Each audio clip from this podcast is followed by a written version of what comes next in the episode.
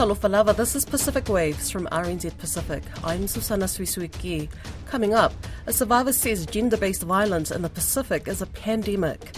Also, Let me be clear the United Kingdom is totally committed to the Paris Agreement and to keeping 1.5 alive. as COP28 draws to a close, is it merely a summer of empty promises and pledges? And later, A lot of our people or our women do not use the formal system for various reasons. Gender equality in the Pacific is seen as slow to come. A gender based violence survivor in Papua New Guinea says Pacific governments have a lot to prove in the fight against violence. The UN's annual international campaign against gender based violence ended on December 10th on Human Rights Day. According to the New Zealand Council for International Development, the Pacific region has one of the highest recorded rates of violence against women and girls globally, with two out of three women subjected to physical and or sexual violence in their lifetime. Hennah Joku, a freelance journalist and gender-based violence advocate, told Lydia Lewis it's an issue that is rampant in PNG. This is an issue that's worldwide, but for a lot of us, uh, a lot of the conversation is always hidden behind culture. It is not cultural, and that's why, because of that cultural attachment to it, it's a taboo topic, and so people still look at it as a domestic issue and a marital issue, and so having the conversation openly. It's still not happening enough. So what like, will this changes do? I think it's going to, it, it will force the governments to realize how much of a pandemic it is, as much as climate change is and the other issues that we are facing, like for Papua New Guinea specifically. And I think each of our Pacific countries, to a degree, if you can just tackle gender based violence by default, you will automatically be addressing the other issues that come with it. And we need to be celebrating our culture, not attaching it, you know, to GBV. Our ancestors and forefathers didn't live like this, and I think when the incidents used to happen previously, it was something that was addressed by the village or by the community. Whereas now a lot of the focus is I see on intimate partner violence.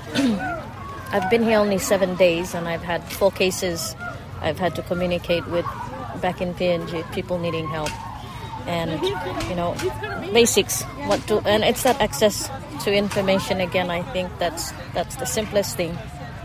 And so somebody called to say hey how do i go to FSVU and report something? Um, how do i get my niece the help she needs because she's 19 and i've just found this out. I live in australia. She's in papua new guinea. So it is so critical to keep sharing uh, the networks and information that we have because the process is basic in going to the police station with the enforcement bit in how it's going to go into the judiciary space, committal court, going on to national court.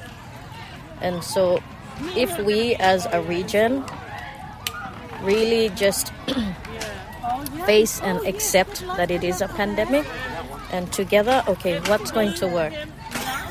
And I think this, you know, this revitalization of this declaration is so critical at this time because this this issue and not having the equal representation at forum level as well um, can can our leaders make sure this issue is something that is prioritized? And we're not going to wait another couple of years again. And I think by revitalizing it we're going to hold each other accountable and then set maybe smaller measures on what have we achieved after a year or what have we achieved after two? Because when you look at things as a whole and we look at the whole 2050 thing, strategy some of these leaders may not be here. And so it is so important to make sure our young people our youth space are understanding what this is all about because they're going to carry on the conversations.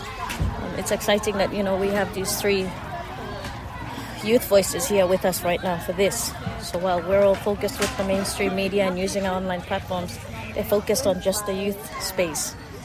And that peer to peer conversation is so critical because a lot of youth will not necessarily listen to the elders, but they'll listen to each other and influence each other, I think, at a greater rate and speed of influence than we could in wanting to tell them what to do. It's like, hey, these are the issues. And a lot of the issues they're adopting into their generation now. And so we have to be fixing our systems and our laws, changing what needs to be changed at national level in our own countries that filters down to you know local level, community and district level, village level. But it has to happen here. And it, it has to happen both ways, you know, bottom up and top down. Why is this so important to you? You don't have to say if you don't want to, but I would like to give you the opportunity if you would like to. So, speaking out and being a voice um, against violence that's happening to women and girls is because of my own personal journey. That's taken me five years to get a successful conviction. Um, I'm not sure of the stats specifically, but I think it is one of the few cases in Papua New Guinea where we've had a successful rape conviction without any medical evidence. And it was based on my statement alone, which was very detailed and that's another thing I um, advocate openly on is down to those little basics in writing that statement. That document is what the police will use for an investigation and what a police prosecutor is going to use to represent you at committal court. And if your statement is not strong enough, if it has not captured the gravity of the assault and the situation and what happened to you, then the police cannot apply the appropriate charges. So the language and the details that yes, can be traumatic to put down, it's so important to capture it so that this person can be held accountable.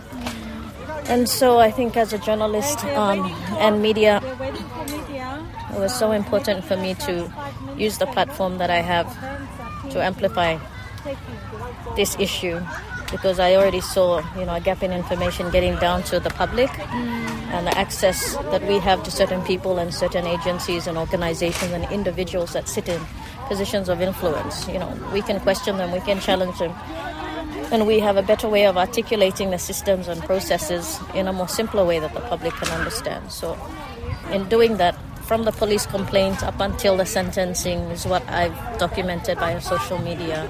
Every step, every incident, every threat, every harassment, every time I had to go and update something, every time I had to follow up, every door that I've had to knock on within the judiciary or law enforcement space, I documented every step of the process um, because I also wanted to give back to the government my case in its entirety and say, these are your gaps, these are the loopholes, fix it. Because it is ridiculous to think that women and girls, you know, even male victims of violence, have to go through a process that takes this long just to get justice. The 2023 United Nations Climate Change Conference is coming to an end in Dubai after two weeks of speeches, discussions, and pledges by world leaders to address the climate crisis. The consensus among all delegates was an urgent need to lower fossil fuel emissions. However, this year's conference saw some high profile delegates criticize the influence of the fossil fuel industry and the reality of reaching fossil fuel emissions reduction targets. Finau Fonua has more. It seems to us in the Pacific that we have not done enough.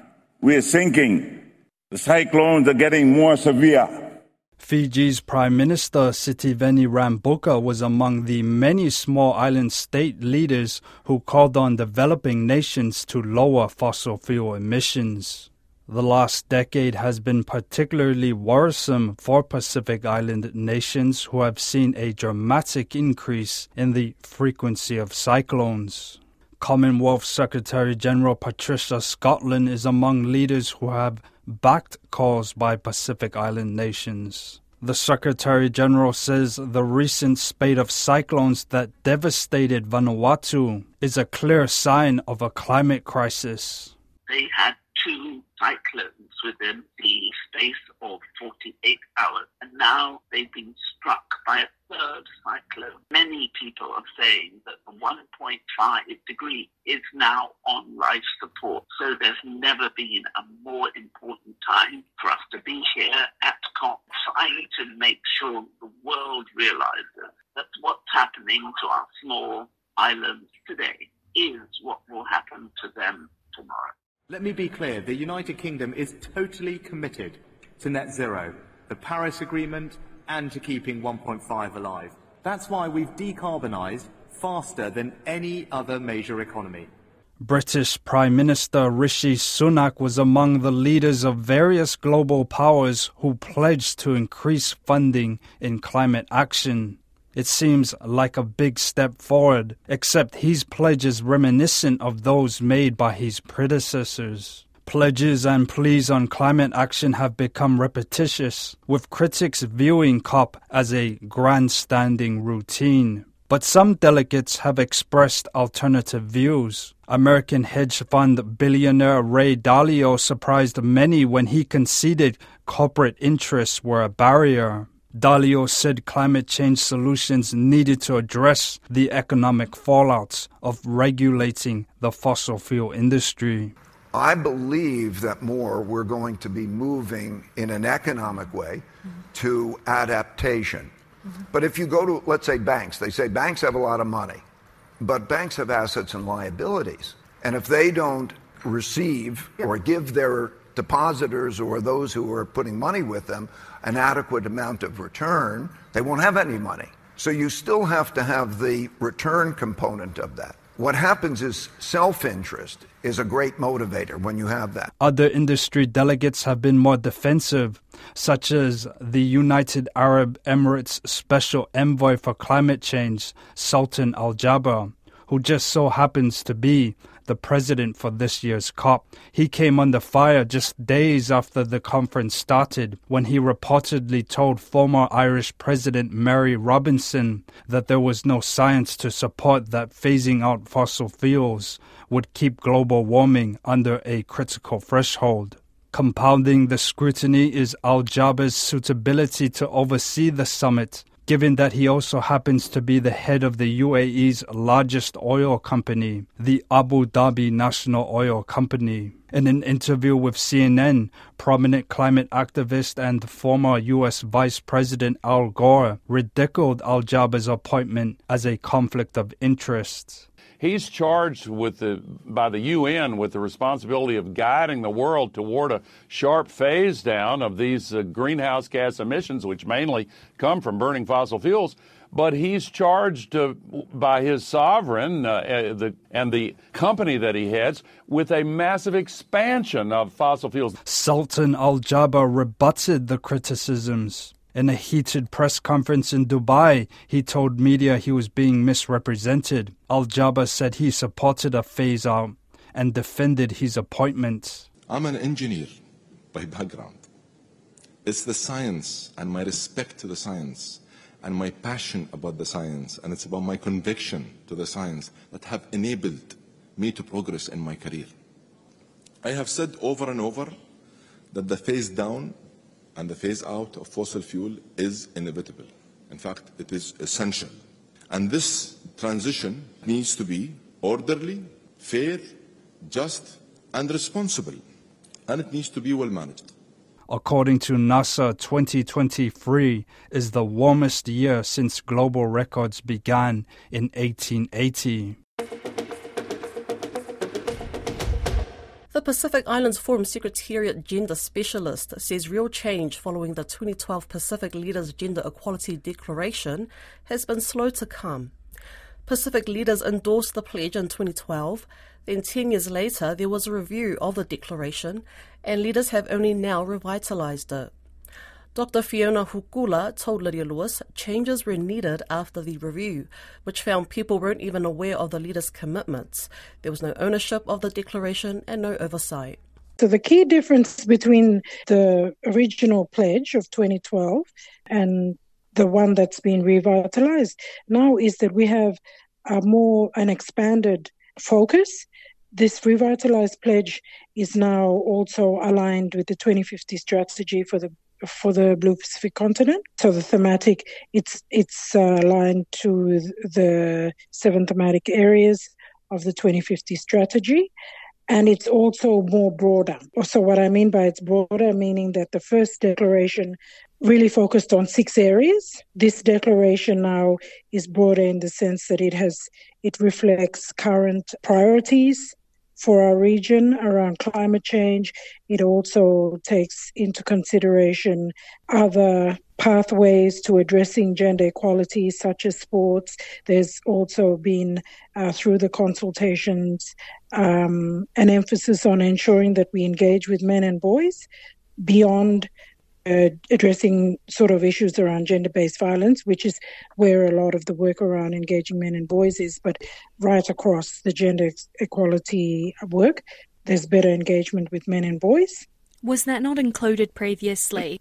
So previously, under the um, the the previous uh, the first iteration of the pledge, they focused uh, the focus was on ending violence, and so there were programs that addressed ending violence against women and girls that had a focus on engaging men and boys.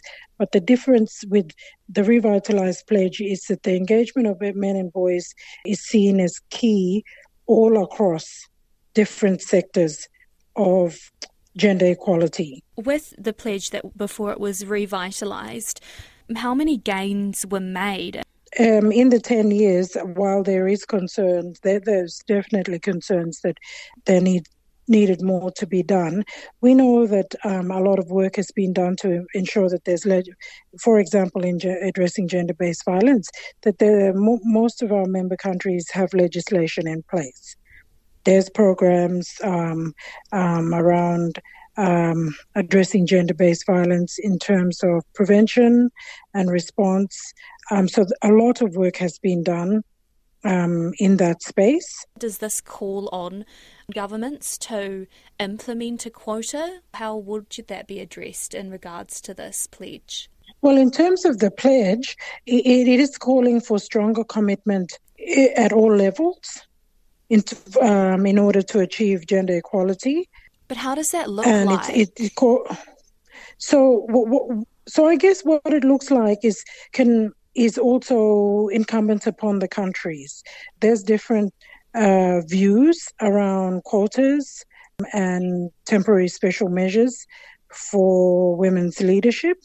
One of the things that have, has come out quite clearly with the work we've done to revitalize this pledge is to also ensure that um, there's a recognition of the the role of leadership that women play in the community communities. So it's at all levels. So um, the leaders, through the de- declaration, call for accelerated ac- actions and measures to strengthen the participation of all Pacific peoples, Pacific, uh, particularly women and girls in all their diversity, at all levels of leadership and decision making. So that that call is is the pledge um, call to action for member countries to implement or um, strengthen pathways for women's leadership at all levels. So, how could they do that? Could you give me some example of legislative changes? Well, there's already work in various countries around um, uh, thinking of, about these issues and how to get more women in political leadership. Um, there's some countries that have uh, subnational level quotas for women. In in uh, Papua New Guinea, the the autonomous region of Bougainville has three seats for women. There's also at the Motu Koita, which is the local level government, uh, seats for women. So at different levels, there are there's there's different bits of work going on in different countries. Is is that is, for example Bougainville with the three seats? Is are they taking the lead here? Do you hope that Papua New Guinea will implement a similar me- measure? Well, there has been discussions in Papua New Guinea around this for, for many years. I think we we can see that from the Bougainville experience that it has been useful for them in particular. But I think one of the things that we need to also be very mindful of is, of course, uh, all across the region, our countries work in diff- uh, work in different cultural and social environments um, in the way that, um, and, and, so that in in itself um, has um, an influence in the way uh, people think about women's leadership especially at that very high political level. That's Pacific Waves for today. To listen back, head over to rnzi.com slash programs. We're also on Apple, Spotify and iHeartRadio podcasts. From myself and the RNZ Pacific team, so far so far.